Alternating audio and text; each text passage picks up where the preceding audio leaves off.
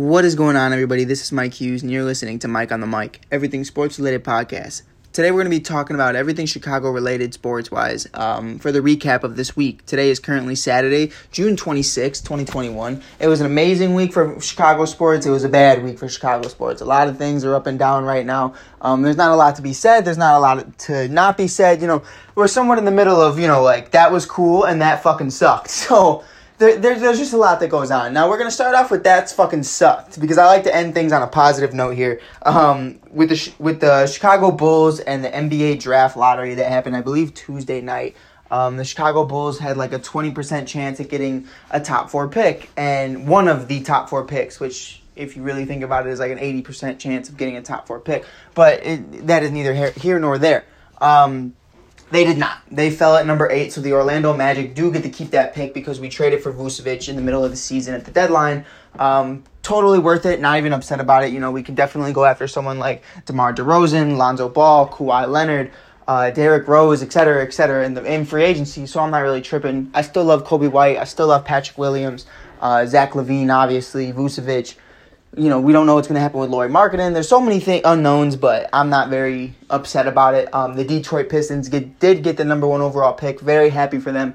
They've been getting fucked over for years in the lottery after years and years and years of just being complete ass. Yeah, very happy for Detroit basketball. Hopefully that'll be coming back sometime soon. Even as a Bulls fan, it's just sorry as hell to see that organization just so bad. But yeah, that's the bad news for that.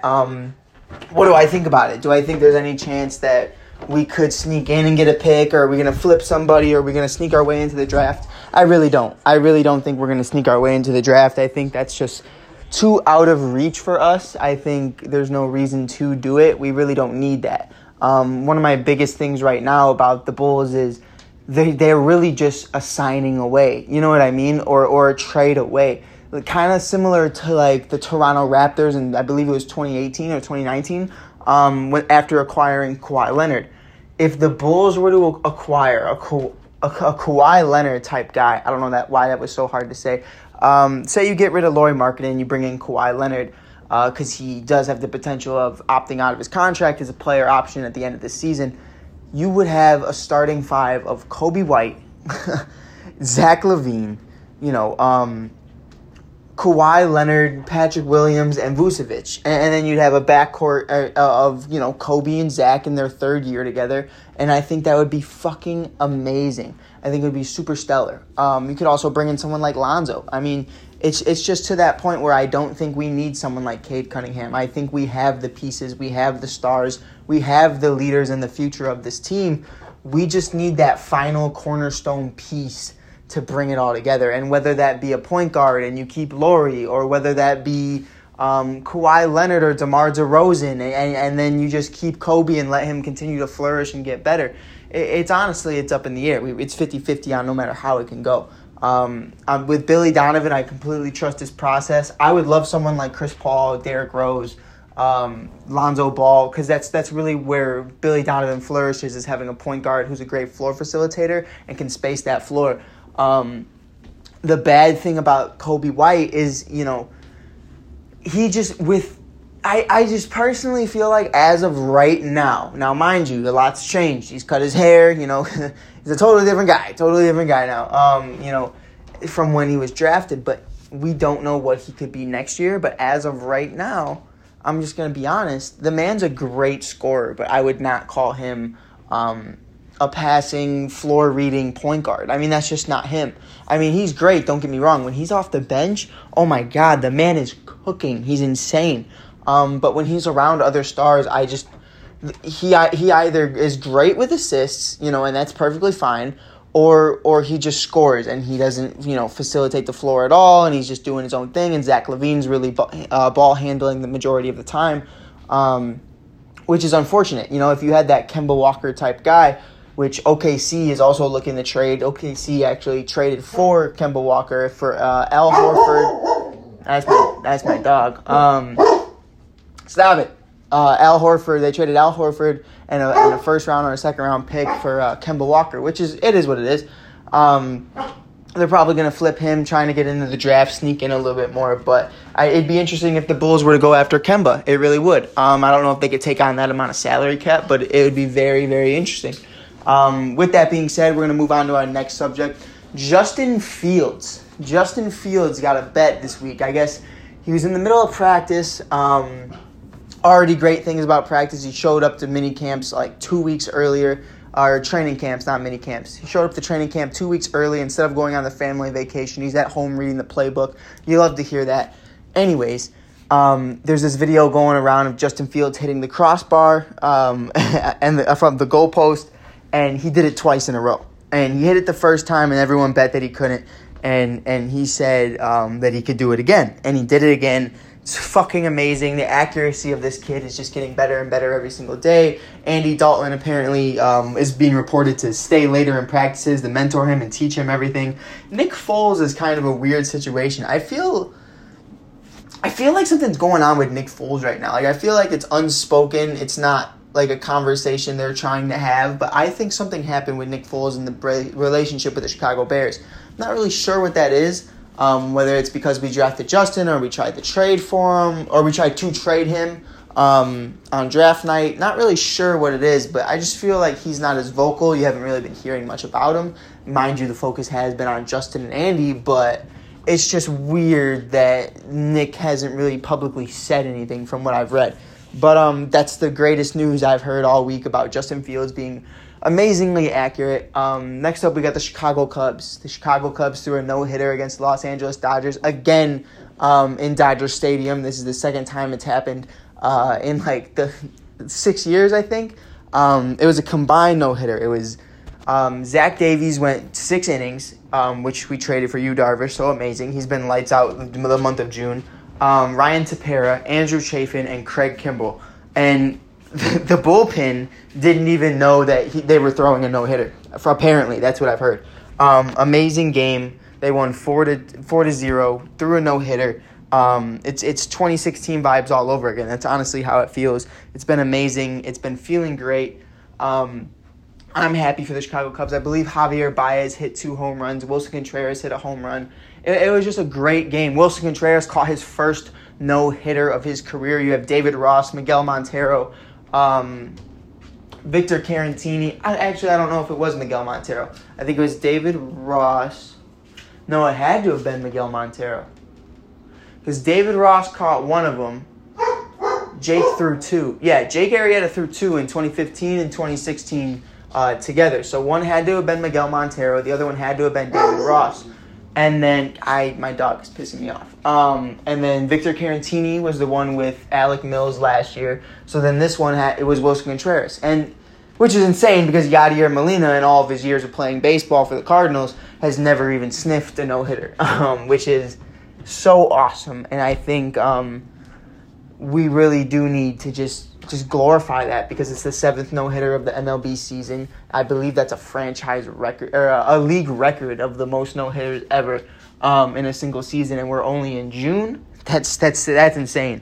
But for the Chicago Cubs to do that to the defending World Series champions, you know, it's the first time 3 former MVPs have gotten no-hit before. That's Pujols, Albert Pujols, you know, Cody Bellinger, and Mookie Betts, I believe. And that's fucking insane. That is insane to me to think. And it's not even just them, you know, Justin Turner as well, Corey Seager and others. I mean, there's many, many, many great Will Smith, great players on this offense. And we just completely annihilated them and shut them down. And we also swept them earlier on in the year.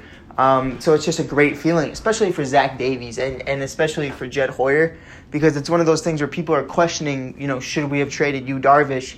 Now that we're doing so well, we kind of just need that ace, and Yu Darvish has been that all year. The Cubs are currently playing them right now. It is 2-2. Urias is pitching, top of the 6th, 1 out.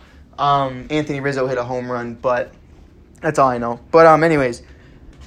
From what I'm understanding, you know, Zach Davies is coming back into that 2020 pitcher that he was with a sub-2 ERA, which is amazing. It's an amazing feeling. It's amazing to know that he's stepping up. Kyle Hendricks is coming back to full form. He's looking great again. You know, you got other guys like Alec Mills in the rotation. It's looking good. Ever Elzalai doing his thing as always, and it's just going to continue to get better, hopefully. I mean, the sky is the limit. You got guys like Justin Steele. You really don't know what we're going to have to give up to at the deadline.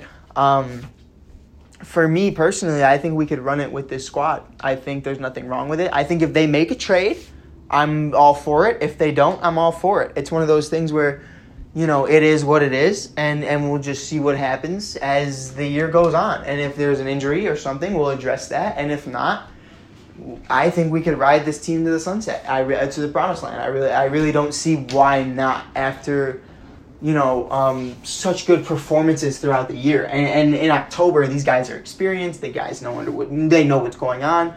Now, if they want to trade the whole team, you know, that's not my decision. But me personally, I love this team. I love everything about them. I love their attitude going into this year. I love, you know, their competitiveness, their drive. You see Anthony Rizzo and Wilson Contreras getting into it in the dugout the one day. They're picking each other up. They're holding each other accountable. It's just a great atmosphere that David Ross has been creating, and I think this is exactly what they needed from Joe Maddon. But Joe Maddon was so lenient and just so chilled out and zen and kind of like a didn't give a shit what happened, that we'll be fine in the end kind of attitude. And that's not how baseball should be ran. That's not how any sport or organization should be ran. And I think the Cubs got it right when they hired David Ross. And I think a lot of people were skeptical of it at first, but I think it's one of the greatest decisions they've made. Whether or not Rizzo, Baez, Bryant, Will, Contreras, and all of them stay, That's honestly the biggest thing for me right now, is that I think David Ross will be able to help mentor young youth guys for a very long time. And these guys as well, if they decide to stay. That's, you know, conversation for another day. But I love it. I love it so much. Next up, we got something kind of crazy, and it's not a positive conversation. The Chicago Blackhawks, there's crazy sexual assault and sexual abuse scandal going on about assistant coachings from what I heard, and it's crazy because and it's not the first time I've heard of this. Daniel Carcillo, former Chicago Blackhawk, founder of the Chapter 5 Foundation for people with concussions and people who have, you know, suffered from PTSD, depression, mental health, all that great stuff. Not great stuff, but you know what I mean. All that stuff, he helps advocate for that stuff, and he helps do great, amazing things to help people get better. And shows you ways on how to get better. He suffers from it as well. If you want to go check that out, check it out. It's great. It's a great organization. It's a great fundraiser. It's definitely worth the read. It's an amazing read. But with that being said, you know, he's spoken loudly about, you know, sexual abuse and mental abuse throughout the organization and throughout the league in itself, you know, going into the minors, everywhere around. There's players who do it, there's coaches who do it, there's owners who do it, et cetera, et cetera. It's sick. So it's really unfortunate to be hearing about this. I'm really hoping that it's not the case. Maybe it's I hope it's like a former assistant coach, if anything. I hope this is not a problem we have to address right now, because that's sick and it needs to be stopped. And there's no way in hell that by any means should be allowed or that should be tolerated. I think you're a grown-ass man, and you know better. You know what I mean? You know better. You know that's not right to do that to anybody. Nonetheless, a professional athlete who you work and who is your coworker, it's just crazy. But yeah, as that continues to come out, I will continue to talk about that. But I have not read enough to have this full conversation. I just wanted it out there. That is news in Chicago this week. Next up, the Chicago White Sox are officially at full capacity. We love to see that. I've been at a couple Chicago White Sox games this year. You know, it's great. Guaranteed Rate, as a Cubs fan, is a great place to go. I've come in a Cubs jersey. I've come in my Justin Fields jersey. I've come in a bunch of stuff. It's always fun. Today's game was rescheduled with the Mariners because there were tornado warnings, sirens going off. Chicago's been crazy. Chicago's been an absolute mess. But the Chicago White Sox, man, have just not been great as of late. Got their ass busted by the Mariners, 9-3 the other night. Lost to the Pirates, 6-3. They won to the Pirates, 4-3 the next day. The Astros swept them. Yeah, that was bad.